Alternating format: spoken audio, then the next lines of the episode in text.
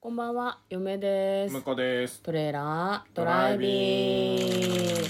はい、始まりました。トレーラードライビング。この番組は映画の予告編を見た嫁と婿の夫婦が内容を妄想していろいろお話していく番組となっております。運転中にお送りしているので安全運転でお願いします。はい、今日もトレドラサブスタジオから映画の妄想をしていきたいと思います。はい、今日妄想する映画はこちらです。鋼の錬金術師完結編、復讐者スカー、最後の錬成の2本です。えーこちら公開は2022年5月20日となっております。ね。とうとう完結するんだって。らしいですね。いや、なんか、いやー一作目作ってもう続きはないと思ってましたけどね。人気があったんじゃないんですうか。ん。うん、あの劇場版のねポスターがねあの山田くんが山田くんが演じている何でしたっけんエルリックだうん。エドのあの片手がこうないあの人は片手義手だからねそうね義手がこう取れちゃってるみたいな感じの印象的なポスターが目印ですけれども、まあ、あの嫁と婿はですね「あの鋼の錬金術師」は漫画とアニメ漫画も読んだ漫画は僕は読みましたけど、基本はアニメですよね。アニメだねうん。あの、もともと鋼の錬金術師っていうタイトルのアニメがあって、で、さらに漫画が完結した後だよね、あれいやね。、完結する前から始めて完結と同時に終わったっていう。あ一週間ぐらいで。ーすごいね。鋼の錬金術師フルメタルアルケミストっていうのがあって、うんそれが原作と内容が一緒なんですね。で、私たちは一緒に見てるんですよ。うん鋼の錬金術ハマっ師ては。ね。うんすごい面白い、面いい白かったね話、うんはい最高ですよ。最高のアニメ体験です。皆さんもアニメを見てください。さようなら。 ちょっと待って待って待って。って言いたい 気持ちになる待て待て待て待てはい。もう本当ねあの予告編を見てほしいんだけど私たちはまあこれあれなんですよね、うんその錬金術師っていうのがいる世界なんですよね、で国家錬金術師っていうのがいるんだけど、まあ、そのみ都の方というか都心の方で都会の方でその国家錬金術師を狙った殺人事件が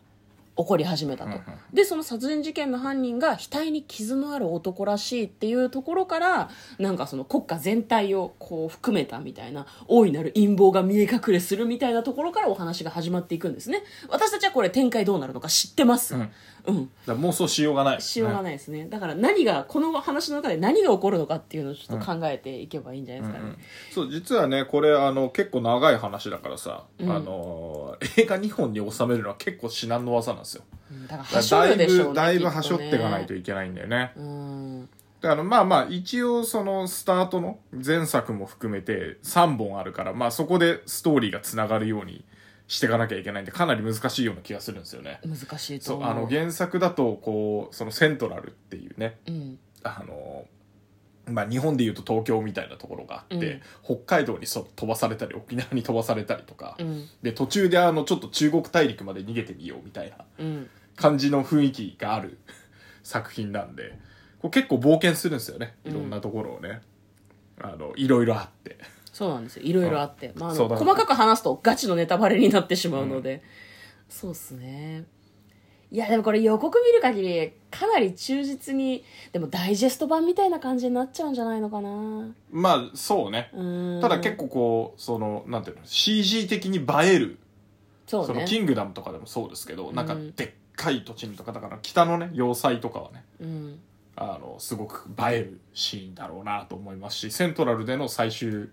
あの戦争みたいなうんところも盛り上がるなとは思うんですけどね、うんまあ、見どころとしてはねあの山田君がめちゃくちゃかっこいいなっていうこのそうですね結構ねあのコスプレしてんだけど割と馴染コむスプレって言うい なや完全にコスプレもうコスプレなんだよいやこれはもう本当コスプレなんだけど、うんそのコスプレをあの忠実に再現しているっていうところがまず見どころで、そう山田君ビジュアルがいいよねそうだからめちゃくちゃ体鍛えてるでしょこれ用にうん、最高の美女だと思そいうます結構、エドもあのげ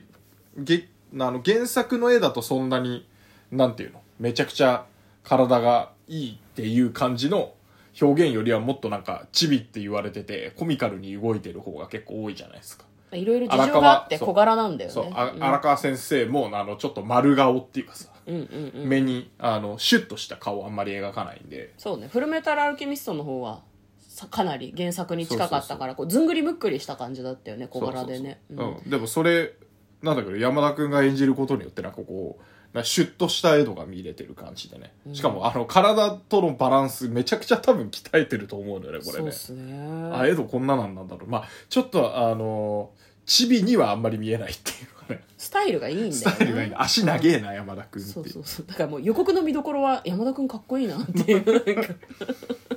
でもなんかあれだよねちゃんと原作に寄せた、えー、とあの配役をしてるんだ配役なをしってくるのがていねあの、うんあの人によるけどあのすごく合ってるなっていう人もたくさんいるよね、エンビーが本郷さんとかさ今後カナダそうですねすごいマジエンビーって思ったんだけど、あのキング・ブラッドレーが舘ひろしさんっていうねいやすごいおもしおー面白いおーああいやまあそうだよいいねよっていういいよねあっていう個人的にはお父様の役をですね、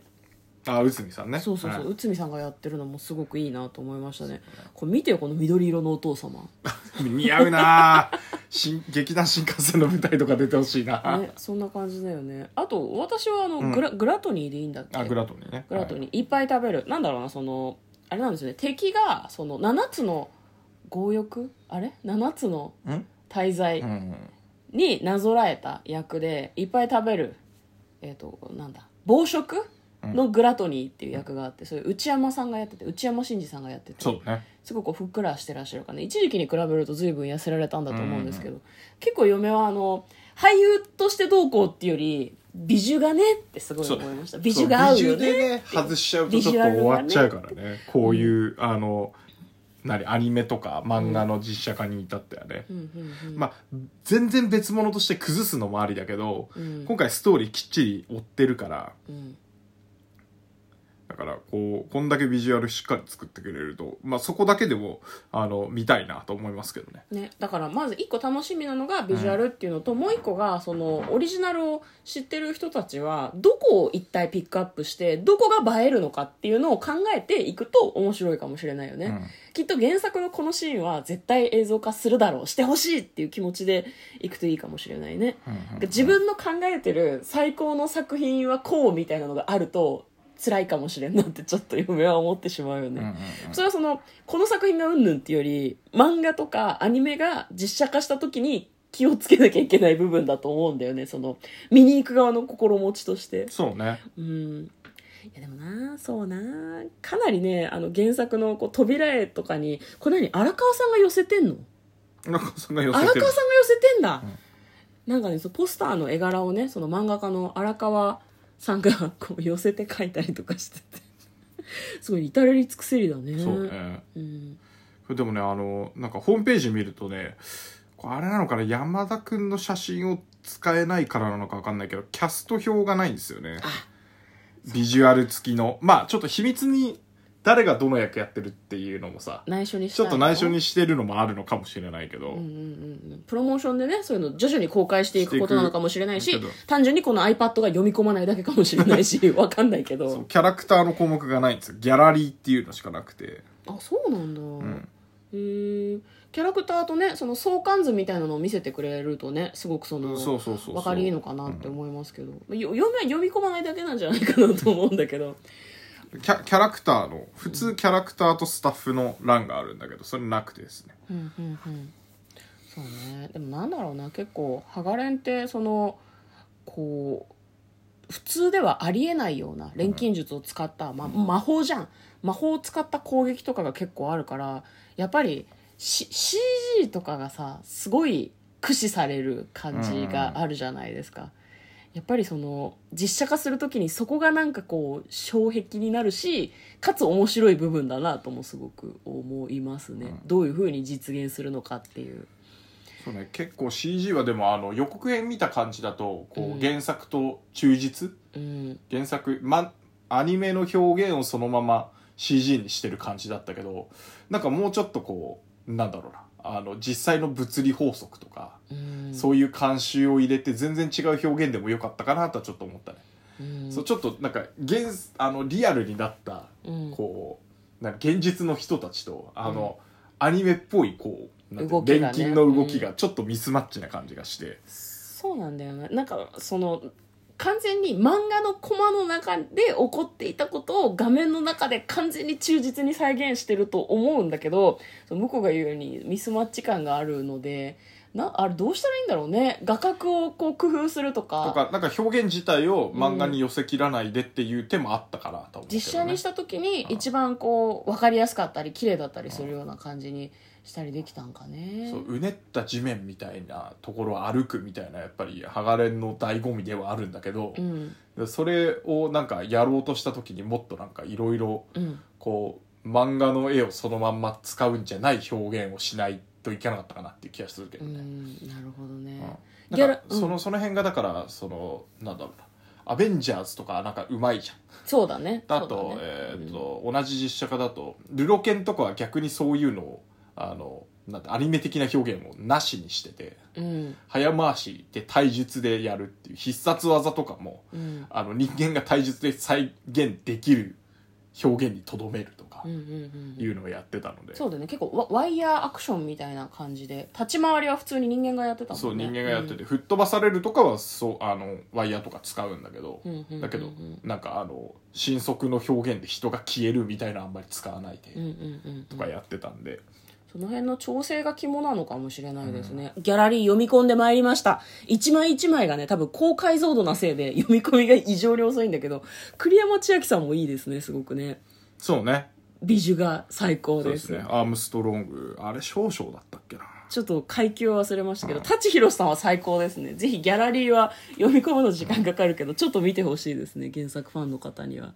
まあ、あのなかなか実写化っていろいろハードルを感じる部分ではありますけど、無事に完結ということで、はいおめっていう気持ちです。そうですねはい